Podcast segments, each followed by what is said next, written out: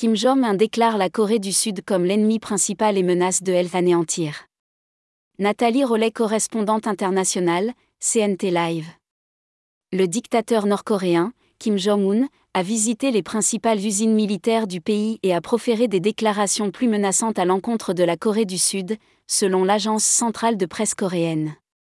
Au cours de sa visite aux usines les 8 et 9 janvier, Kim Jong-un a exprimé sa grande satisfaction quant au fait que les usines aient mené à bien le plan de déploiement de nouveaux types d'armes et d'équipements aux unités combinées de première ligne et aux principales unités de missiles.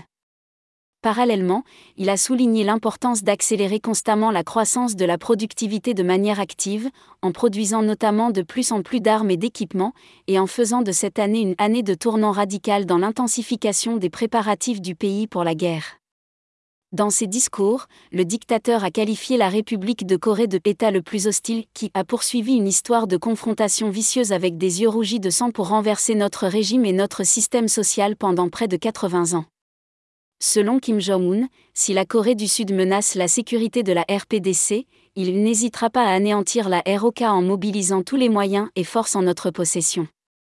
Bombardement de la zone tampon et menace.